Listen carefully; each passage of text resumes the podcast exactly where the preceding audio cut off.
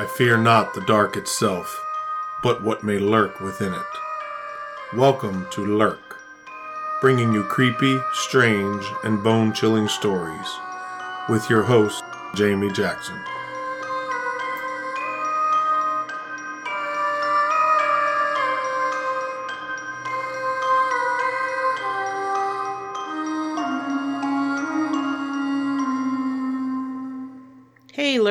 Welcome to episode 28. Today's episode is all about Lake Shawnee Amusement Park, which is located just outside of Princeton, West Virginia. You may be familiar with Lake Shawnee. The amusement park has quite the history and has been featured on several different paranormal TV shows. It was featured on Scariest Places on Earth, Most Terrifying Places in America, and Most Terrifying Places in the World on the Travel Channel. It was also featured on The Unexplained on the History Channel, and most recently in 2021, it was on an episode of Portals to Hell. The property has quite an extensive and tragic history, so let's get started at the very beginning, or close to the beginning. In 1774, a man by the name of Mitchell Clay acquired land in an area known as Clover Bottom along the Bluestone River and just upstream from the Bluestone settlement. Back then it would have been Virginia, but it becomes West Virginia. Mitchell Clay was a veteran of the Battle of Point Pleasant and the Revolutionary War. The Battle of Point Pleasant might seem slightly familiar, and that's because it was the battle that took place in the same town as Mothman was sighted. That was episode one, and that included a little snippet near the end about relations with the Native Americans in the area. So check that out if you're interested in hearing about that. So the land was granted to Mitchell Clay by Lord Dunmore as a thank you for his participation in the Battle of Point Pleasant. Sometimes the Battle of Point Pleasant also is called the uh, Lord Dunmore's War. Mitchell moved the entire Clay family to the property in 1775, which was a year after he acquired it. In 1778, Native Americans wiped out the Bluestone settlement on their way to attack settlers on the New River. The Native Americans did not bother the Clay family at that time. It was thought that this was because they didn't see or pass the property as they made their way to the Bluestone settlement and or they were unaware that anyone had even settled on the property at all. The property was between 800 and 1200 acres, so it was a rather large piece of land. And the Clay family had a large household.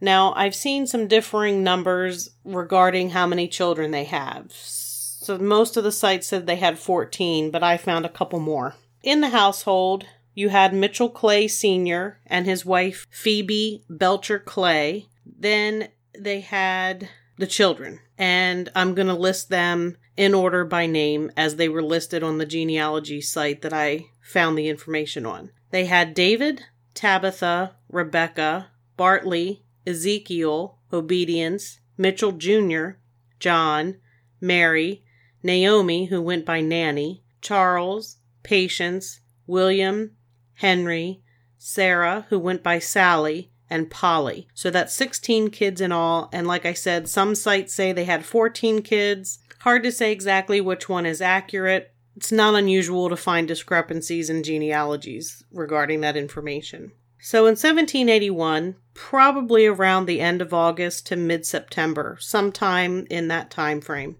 a neighbor named James Moore and Mitchell Clay Sr. went to purchase salt in preparation for the fall hunt and food preservation. Mitchell left his sons to look after the family and to fence the wheat stack so that the livestock could be turned out in the field. David, the oldest son, had left home at that point, so he was not living on the property. Sons Charles and Mitchell Jr. decided to go out hunting because they hadn't seen any signs of Native Americans in the area, so they figured it was safe enough for them to go do that. And that left Bartley and Ezekiel, who were older, to fence in the wheat stack. Mom Phoebe sent Tabitha to the river to wash clothes with some of the bigger children, while Rebecca was in the house doing indoor chores. Obedience, the younger sister, was in the yard watching the smaller kids and helping her mother. Unfortunately, the Clay family was unaware that the Native Americans were watching the house from the ridge across the river and had been for several days. Native Americans were reportedly in two separate parties looking for horses to steal.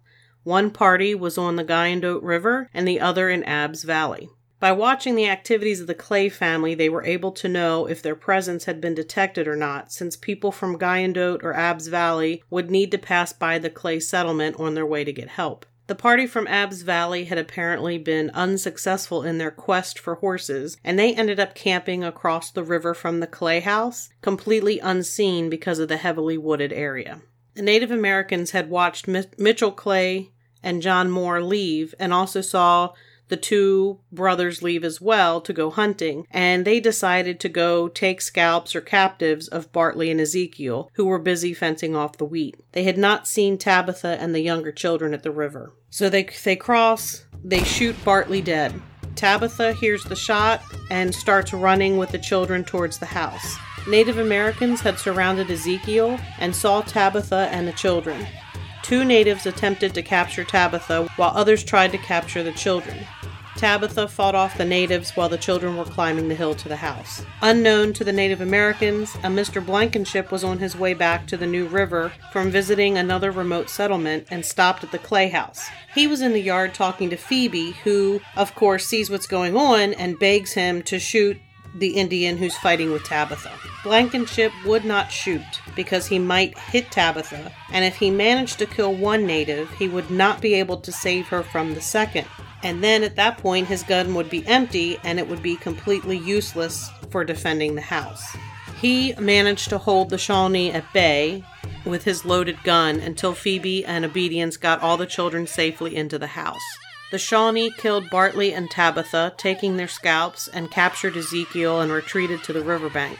There were 11 Native Americans in the party that killed the Clay children. And as I mentioned, they were Shawnee Indians which, if you haven't guessed, that's why it's called Lake Shawnee. So Phoebe, the mother, went to the neighboring house of James Bailey on the other side of Black Oak Mountain, which is six miles away. So that was their nearest neighbor. He was six miles away on the other side of the mountain. And she went there with her children that were still living. Blankenship presumably went to the settlement to organize a posse. The Clays made it to James Bailey's house, and Bailey went to head to the settlement, unsure if Blankenship would be able to make it there. He arrived shortly before daybreak to find the pursuit party had been formed and were waiting for the captain of the militia. Shortly after, the party headed out looking for the Native Americans. In the meantime, Mitchell Clay Sr. and James Moore arrived at the Clay house to find the two bodies of Tabitha and Bartley and the rest of the family gone. So Mitchell and James Moore placed the bodies in the house,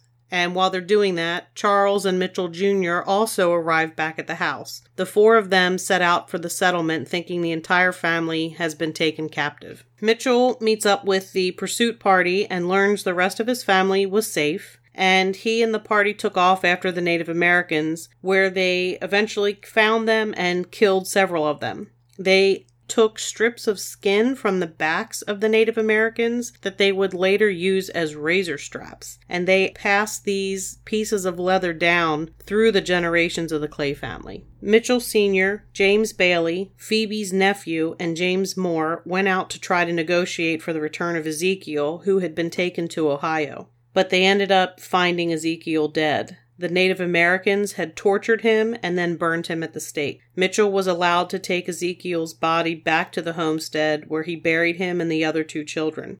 Ezekiel was only 16 years old at the time of his death. Phoebe refused to go back to the homestead which is completely understandable. I wouldn't want to go back to the homestead either. So the family ended up moving to New River and eventually to Pearisburg, Virginia. Some of the family did stay back on the property.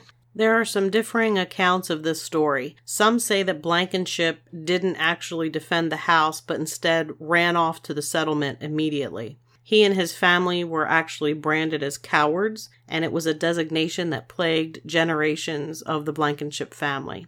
They also say that Tabitha was trying to defend her brother Bartley's body to prevent it from being scalped, and in doing so, she was cut to pieces by one of the Native Americans. The graves of Tabitha and Bartley are marked by a stone monument on the property. It's presumed Ezekiel's body is there as well. The graves of Tabitha and Bartley are actually still there on the property that is part of the Lake Shawnee Amusement Park. So the property saw quite a bit of carnage in the 1700s. We're going to fast forward now 1926, the property is purchased by Conley or C.T. Snidow. The population of the West Virginia coalfields was booming at that time, and Snidow knew the families were in need of entertainment. He wanted to build an amusement park or resort for the families of coal workers in the area. Some question why the park was built in such a middle of nowhere sort of place, but back then the coal towns were booming and the property was located at the intersection of two main highways, so it was easy to get to. The park was named Lake Shawnee Amusement Park, and it had a Ferris wheel, a swing ride, racetrack, dance hall, a saloon that was apparently complete with prostitutes and illegal gambling, according to lore, concession stands, and a lake when it opened. In 1927, a large cement pond was added for swimming and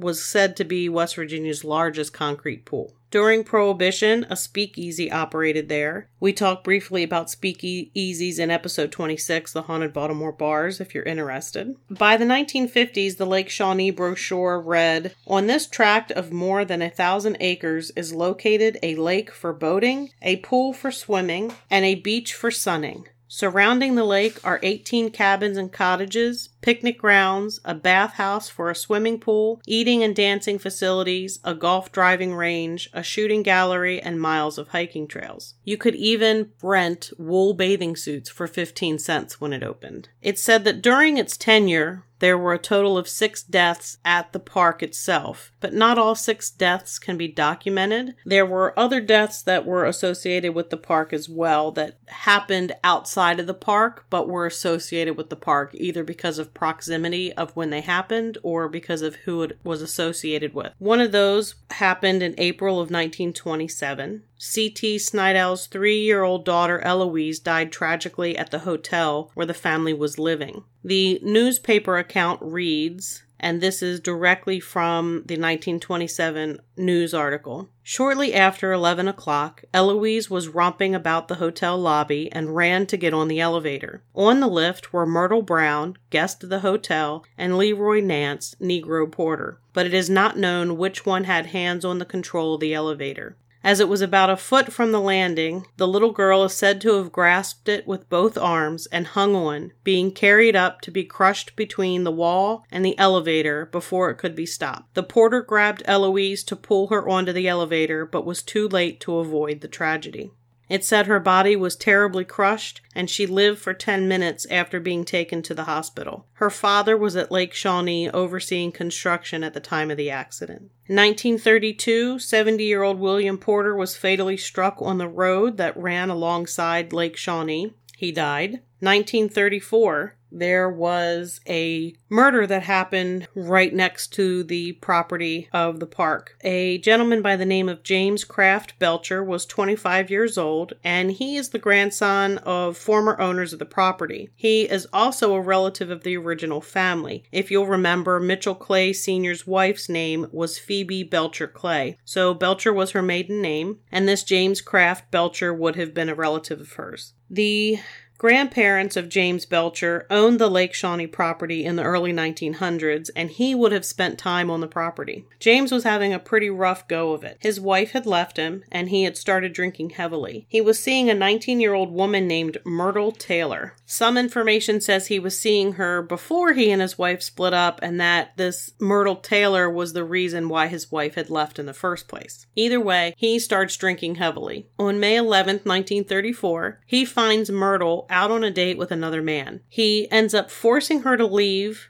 and then forces her into his car. On the road next to Lake Shawnee, he gets out of the car, gets her out of the car, pulls out a gun, and shoots Myrtle twice in the head. But she actually did not die right away. And he ended up putting her back in the car and driving her to the hospital where she did later die. Then in 1935, on the same road near Lake Shawnee, nine year old Mac Calfee was hit in the head and killed with a piece of steel that was sticking out of the rear end of a truck. The driver was arrested after the police found blood and hair on the steel rod that was still hanging hanging off the back. Witnesses said the truck was driving two feet off the highway onto the shoulder. On July 3, 1940, a 12 year old girl was found drowned in the Bluestone River. She had been playing in the river on June 29th with friends when she disappeared. Her body was found on July 3rd right near Lake Shawnee. Just so you know, the Bluestone River actually travels right through the property, so she would have been found on the actual property. There were also a couple of car accidents on the road that bordered the park property. These other car accidents were non fatal, but they were pretty serious ones. In 1961, we have the first death of somebody in the park. Now, this one I was not able to find any documentation for, other than people sharing the information verbally through oral tradition. So 1961 wasn't really that long ago. Six year old Wayne Harmon is at the park swimming with his family. There are other people there swimming as well, and there were lifeguards on duty. Despite this, no one noticed that the six year old was missing or had drowned until someone bumped against his body near the bottom of the pool. Lifeguards attempted to revive him, but it was too late. So, this was one of the first deaths on the property, or one of the first that has any kind of background. In 1966, there was a 10 year old little girl in a pink ruffled dress that was enjoying the park with her parents. She patiently waited in line for the swing ride. This was a ride that had individual swings suspended on chains that traveled in a circular motion at a fast speed. If you've gone to any carnival or large amusement park like Busch Gardens, they all have these kind of rides. I would imagine these are more like the ones you would find at the carnival. So she finally gets her turn on the swings. She's enjoying the ride. Wind's blowing her hair. She's laughing, I'm sure. At the same time, there is a truck delivering soda to a nearby concession stand. The truck begins attempting to turn around to leave when it backs into the path of the swings. The truck backs into the path of her swing and she hits the truck. The girl dies riding the swings in her pink ruffled dress. It was said to have been a bloody scene with her dress and the swings covered in blood. I can't even imagine how horrific that would be to witness that. For a child to witness it, for her parents to witness it, but she would have hit the side of that truck at a pretty good clip. I just, I, can't even I don't even want to even imagine. Now, there is no record that I was able to find. You know, I always look in the newspapers.com to see if I can find anything to back up information that I've gotten. There's no record of this event in the newspapers that I could find. This is really not unusual because not all newspaper editions are available. Next year, I could search again and actually find documentation of it. But there is enough mention of this event to make me think that this is something that actually happened. Again in 1966, there's another death. July 3rd, an 11 year old boy named John Talley was swimming at the lake with his family. His parents returned home and thought John had returned home ahead of them, but when they reached their house, John wasn't there. They returned to the park to search for him. His body was recovered from the pool later that night. He had become stuck on the drain and drowned. So either his clothing got stuck in the drain or his arm got stuck in the drain. Either way, he was held under by the drain and drowned. John Talley's death was the only death within the park that I was able to find any kind of record of in the newspapers. There was mention that there was a drowning in the lake itself, though no one was allowed to swim on the lake. There was no record of the drowning at all, though it's possible someone could have fallen out of or flipped one of the canoes and drowned. It's also possible that somebody could have gone swimming in the lake even though they weren't supposed to. I do not have any other specific information about the other supposed deaths in the park other than mention that one girl was known to have slipped and fallen off the swings, which isn't a stretch to believe because the swing swings are basically wooden boards hung by chains. It is a pretty primitive swing ride. We're talking the 1920s. 1926 was when the property was purchased. The park opened in 1927. We're not talking about a ride made in 2000. We're talking about something that was made almost 100 years ago.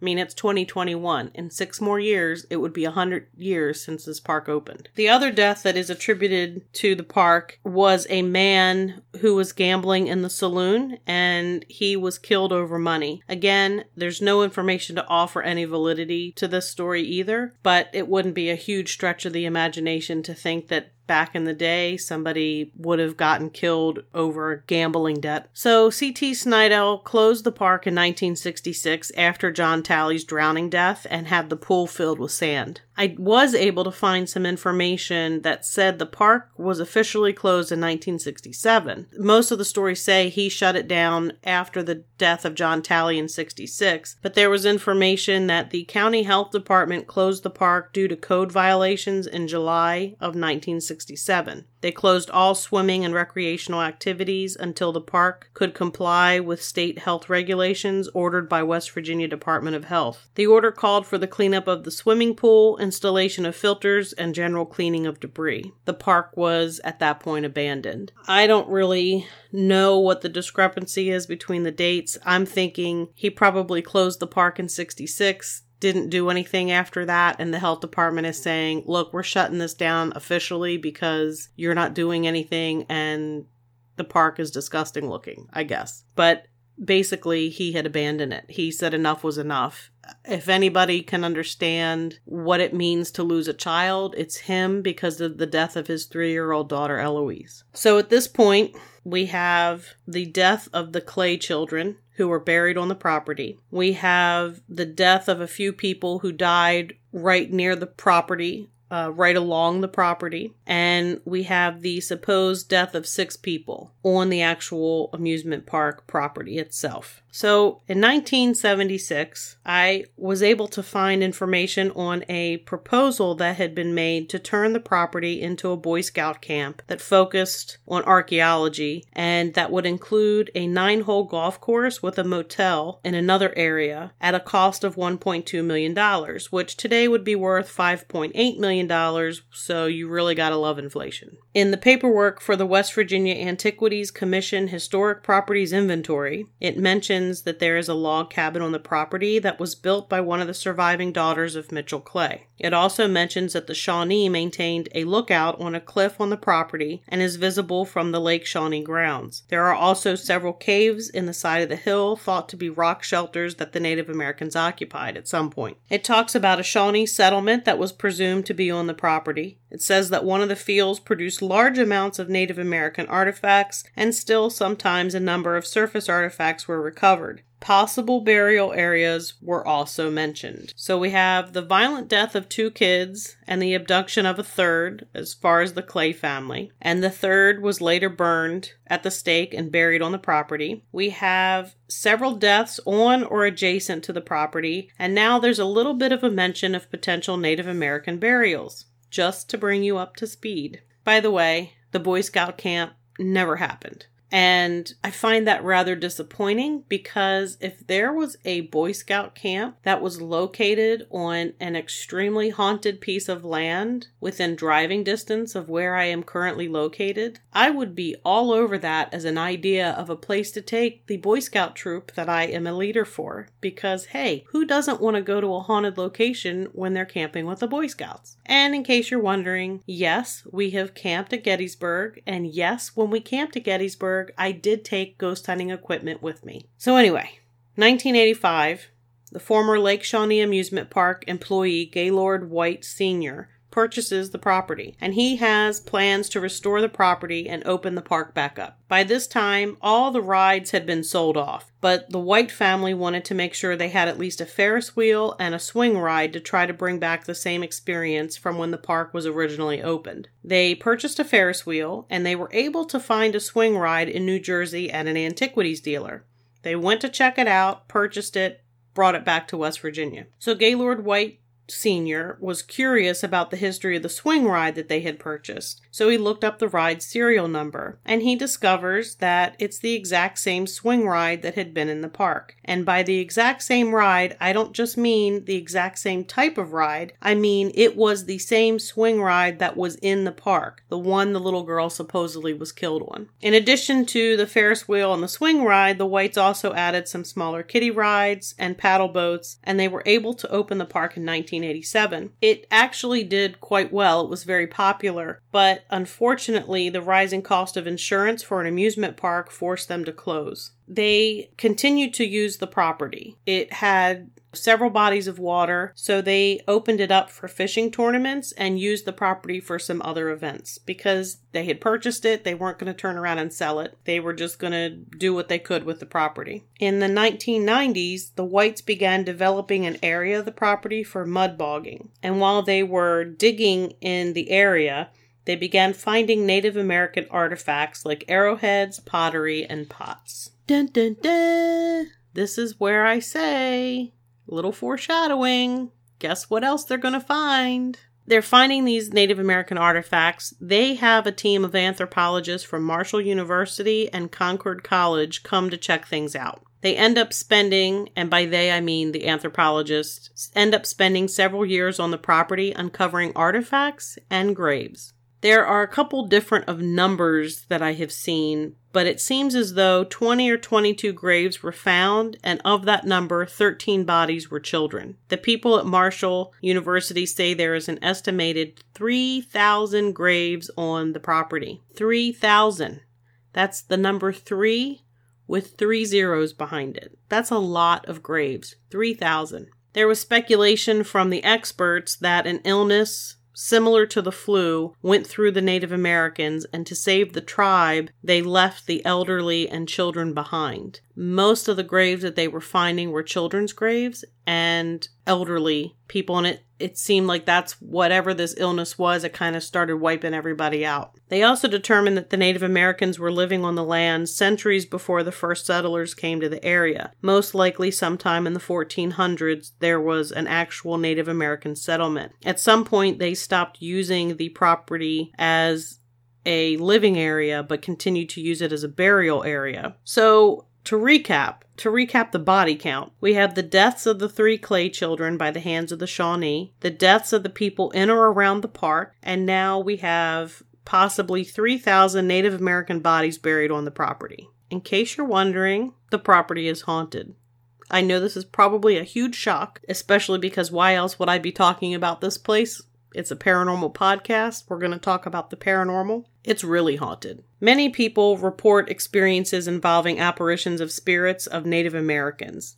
Not surprising since the property is covered with thousands of Native American graves. People often hear the sound of drums, and others have reported the sound of what they say is similar to chanting. Full bodied apparitions of Native Americans are seen on the property as well. I imagine they're pretty unhappy with the use of the land for an amusement park. Jewel White, the wife of Gaylord White Sr., still lives on the property today. She claims to have seen the full bodied apparition of what she called a Native American warrior. She said she knew it was a warrior because it was shirtless and carrying some type of weapon in its hand. There are reports of people seeing rides moving on their own. The cars on the Ferris wheel rock and move and make noise as if someone is sitting in them, and perhaps someone is, since there are those who have also seen what looks like a man sitting in the cars. People have seen the silhouette of a man sitting on the Ferris wheel in the 9 o'clock position. So if you're looking at the Ferris wheel, he would be in the car that would be located roughly where 9 o'clock is located on a, on a clock or a watch. Legend has it that a man died after falling out of the Ferris wheel, but there's no information to back that up whatsoever. And it could be something that somebody has made up to fit the fact that they're seeing a person on the Ferris wheel. So this could be, it's kind of like a chicken and the egg type thing. What came first? Somebody died on the ride and their ghost is there, or they somebody sees a ghost and they're making up the fact that somebody died on the ride. It's one of those. Jewel White also talked about how she was unsure if her husband would be happy with what she and her son were doing with the property. So, Gaylord White Sr. and his son, Gaylord White Jr., had passed away, and Jewel White and her other son, Chris, owned the property and they were doing different type of historical and paranormal type tours, and she really didn't know if her husband would be okay with that. Then one night, the surveillance camera at the Ferris wheel recorded the safety lock on one of the cars opening and closing. Gaylord Sr. apparently was obsessed with the safety of the rides and the Ferris wheel in particular, and Jewel believes this was his spirit giving her a sign that he was okay with what was going on in the park. There is apparently some, the actual footage is available online Possibly. I'm going to check that out and see if I can share that on social media. There are many people who have claimed to have seen the apparition of the little girl who was killed on the swings. She's often seen walking around the park grounds in her pink ruffled dress, and some say the dress is covered in blood. They've also experienced seeing the swing move, and even though there is no wind or any other explanation for the movement, it sways and sometimes shakes violently. There are also strange temperature anomalies recorded at the same time. There's a story about Gaylord White Sr. and a tractor. Gaylord would go out on the tractor to cut the large fields of grass on the property. Each time he would be out mowing, he would feel a weight on his shoulders and something touching his arm. Every now and then he would see the apparition of a little girl out of the corner of his eye, but she would quickly disappear. Finally, one day when he's out mowing, the familiar sensation of someone touching his arms and putting weight on his shoulders was felt again, but this time he turned around to see what it was, and he ended up coming face to face with the ghost of the little girl killed on the swings. She was dressed in her pink ruffled dress. Gaylord said to the ghost girl, If you like this tractor so much, I'm going to give it to you. He turned the tractor off, got off, and walked away, leaving the tractor sitting in the field. And the tractor is still out there in the field today. He apparently put a large boulder in front of it and something beside it to make sure that nobody would move the tractor. Gaylord Jr. saw the ghost of the little girl on the park grounds as well. She was wearing her blood soaked dress and stood there staring at him until she finally just walked away and vanished. Gaylord White Jr. died at the age of 51 from a heart attack. He had a total of 26 heart attacks while living on the property, and his family believes it was the property that caused the heart attacks. When the Discovery Channel was on the property filming, one of their investigators became trapped in one of the old ticket booths. They panicked to the point of needing to go to the hospital once they were able to get free. When they were stuck in there, they were yelling and yelling for help but couldn't get out. The door was a push door and it had no locking mechanism on it, but she was pushing and pushing, but the door wouldn't budge at all. And she panicked and was so anxious that they were concerned and ended up taking her to the hospital. Another paranormal investigator went into the ticket booth only to come flying out of it as if someone had had given him a huge shove out the door. And this was witnessed by Chris White, who he and his mom currently own the property. Uh, while filming for America's Scariest Places on Earth, the psychic that was with the crew refused to enter the park at night because of the amount of energy they were being bombarded with. Many people have feelings of being watched while they're on the property and of being followed as they walk around. Chris White's son has experienced this. He said he sometimes feels watched and has some someone unseen following him. When he walks, he can hear footsteps in the grass, and when he stops walking, he can hear like two steps immediately afterwards. Like whoever's following him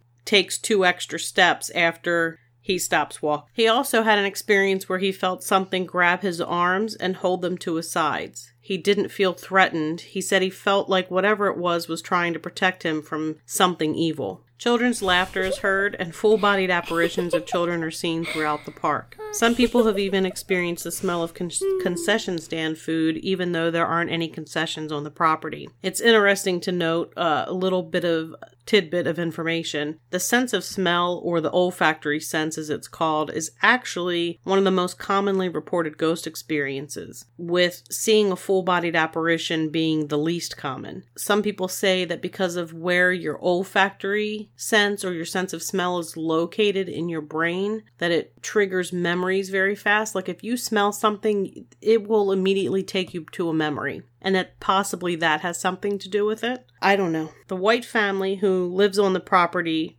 still, as I said, Jewel White still lives there. They've experienced poltergeist like activity such as doors opening and closing, lights and TVs turning on by themselves, sometimes in the middle of the night. Jewel White says that she has objects go missing in her home, and she made a point of saying that, of course, she misplaces things. She forgets where she puts her keys, you know, sets something down, days later has forgotten where she's put it. But she says she's missing things that she has put down. She's just set it down. She leaves the room, turns around and walks back in the room, and the item is gone. So we're not talking about something she's misplaced days later. We're talking moments. It's there, it was there, it's not there anymore. There was a historian who had done research on some of the drownings on the property, and when she was a child, she actually visited the park when it was still open. She said that when she was about the age of five, she was at the park swimming in the pool with her family when something unseen grabbed her leg and pulled her under. Her father had to grab her by the hair and drag her out, and if not for her father, she would have drowned. Looking back now, she wonders if something pulled those other kids under the water too. That is creepy. That is creepy as you know what, because I don't know about you. I love the beach. I love the ocean. I swim in it. I swim in the Chesapeake Bay. I swim in the rivers that are tributaries to the bay. When I was younger, I never had any issues whatsoever. The only thing I worried about was getting stung by jellyfish. Today, I guess because I'm older and more knowledgeable and my sense of imagination is even worse. I think about sharks, I think about stingrays, I think about weird jellyfish that have traveled across oceans to attack me that could be under the water, all kinds of things that I can't see that could hurt me in the water. So the thought of something unseen grabbing me and pulling me under is absolutely terrifying and the thought that there could be something in that swimming pool that was purposefully grabbing children and pulling them under to kill them on purpose is uh, something else I don't even want to think of, and I'm probably going to have nightmares. It's just creepy. I don't know if I'll ever go swimming in a public pool. So, in addition to all those hauntings, people have also been shoved. They've heard someone whispering in their ear and they've heard music coming from the rides and voices having conversations. Each year, the White family hosts what they call the Dark Carnival that allows people to take tours of the property in the hopes they might encounter one of these spirits. Unfortunately, the Dark Carnival was canceled again this year because of, you guessed it, COVID. Talk about something scary. Really getting sick of the COVID crap. I totally want to go to the Dark Carnival. They also have some other activities. They they've had other tours there, historical tours, ghost tours. They have the Dark Carnival every year in the fall, except for the years where there's a pandemic. There's also a paranormal investigative group that hosts overnights there on the property where you can camp. I am totally going to attend one of these whenever I am able to to go. So once they start opening these up, I am so there because I definitely want to hit this place. It's in my top 10. This place and Waverly Hills are probably my top 2 places that I want to visit. So that's going to do it for this episode. As always, you can find Lurk wherever you listen to your favorite podcast or at lurkpodcast.com. On the website, you can find episodes and links to our social media pages. We have Facebook, Twitter, Instagram, and YouTube, and we suggest you like or follow one or all of these to be able to see any photos associated with the episodes. We also have a private Facebook group, and we would love for you to join in the discussion. And of course, we have merch. You can find that at lurkpodcastmerch.com. If you happen to have purchased a t shirt or hoodie, send us a photo. We'll be happy to share it on our social media. And as always, until next time, keep lurking.